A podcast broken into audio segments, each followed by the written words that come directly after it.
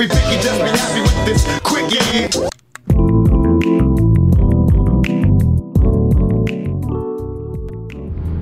How lucky are the Vancouver Canucks? And no, not just because they lost 5 of 6, but because of coaches. I'm to tell you a little bit about it on the Quickie.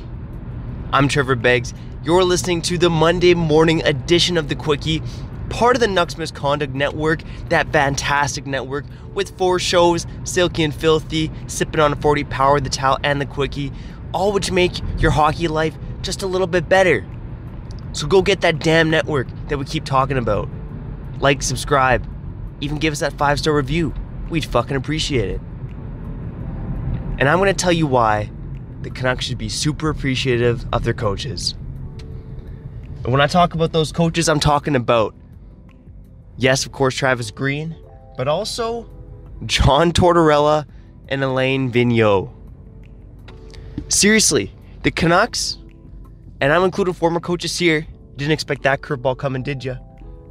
The Canucks could potentially, potentially have three coaches, both current and former, who could be in the running for the Jack Adams this season. Now, I would argue that in the case of Alain Vigneault, the guy I really want to talk about, he already firmly deserves a nod for Coach of the Year. Now, the Philadelphia Flyers have almost quietly crept to the top of the Metro standings, tied with the Washington Capitals, ahead of the struggling Pittsburgh Penguins. And a big reason of it is because of Alain Vigneault. The guy, he's had to deal with injuries this year. Of course, they've been missing Nolan Patrick with the migraine disorder, supposed to be one of the building blocks there, perhaps not a necessity to their success. And not only that, but the Flyers also have a fairly young defense. They have a guy in Shane Gostisbehere, who, although many projected him to be one of the best defensemen, a part of their future, he's been his role's been diminished. And guys like Travis Sanheim, Ivan Provorov, guys like that have stepped up in his absence. Now, I think it's a bit of a surprise, and I don't think it should be taken lightly, that the Flyers are tied for top of the Metro. They've won nine games in a row, and they can win in a variety of different ways. In net, Carter Hart has had a solid season, 913 save percentage, but I do think some of it has to be credited to Alain Vigneault. The Flyers are a decent possession team. They have guys who can score.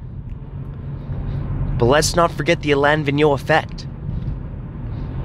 He obviously had a lot of success in Vancouver. That's well documented. He's not as widely loved in New York as you might have heard from our last guest on Silky and Filthy, Andrew Chelney, our Rangers expert. He wasn't a fan of what went down with Vigneault and the Rangers.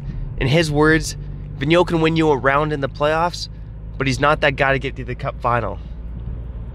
I'm Not sure fans of Vancouver would would quite agree with that statement. Now another guy, well two guys really who have another shot of coach of the year, John Tortorella and Travis Green. I think the the bottom line with both these coaches is that their team needs to make it to the playoffs. And look, I'm a big fan of what Green's done in Vancouver. But I do think the fact that they are one of the most porous teams in the league defensively has to be working against them a bit. On the other hand, John Tortorella, he's taken a ragtag, a ragtag, depleted group of players and turned them into a team that can shut down teams to win games, that can rack up shots on the shot clock, that can make the most of their opportunities. I think he's got an underrated number one center in Pierre Luc Dubois. But that's a team in Columbus who's battled injuries all season long and yet still find themselves in the playoffs as of Monday morning. These three coaches, again, all deserve some Jack Adams love. But this is really about Alain Vigneault, giving him some love. He's had a fantastic year in Philadelphia. Philadelphia's got a crazy week ahead. And it does matter to the Canucks a bit, a couple of their games. Now they play Boston and Tampa on Tuesday and Thursday on the road. Those two games will be a real measuring stick for where the Flyers are actually at. They put their nine-game win streak on the on the line against two of the best teams in the league. Those are going to be must-watch content for NHL fans out there. You got to see this. You got to check it out. If you're a Canucks fan, go watch other games. It's good for you. It's good for your well-being. Then, of course, the Flyers. They play Minnesota and Edmonton at home Saturday and Sunday with those beloved morning games. Edmonton, they're kind of escaping the Canucks' grasp right now. They're climbing the standings, but any points against teams in the race that can be stolen, those are important games for the Vancouver Canucks and Alain Vigneault and those Philadelphia Flyers. Life moves fast. That's why we do these episodes of the Quickie, the fastest hockey show in the world. Where will the Philadelphia Flyers be at the end of the week? Where will the Vancouver Canucks be at the end of the week? We don't know. We don't have those answers. But you can make sure to find our analysis here on the Quickie and on the Nucks Misconduct Network.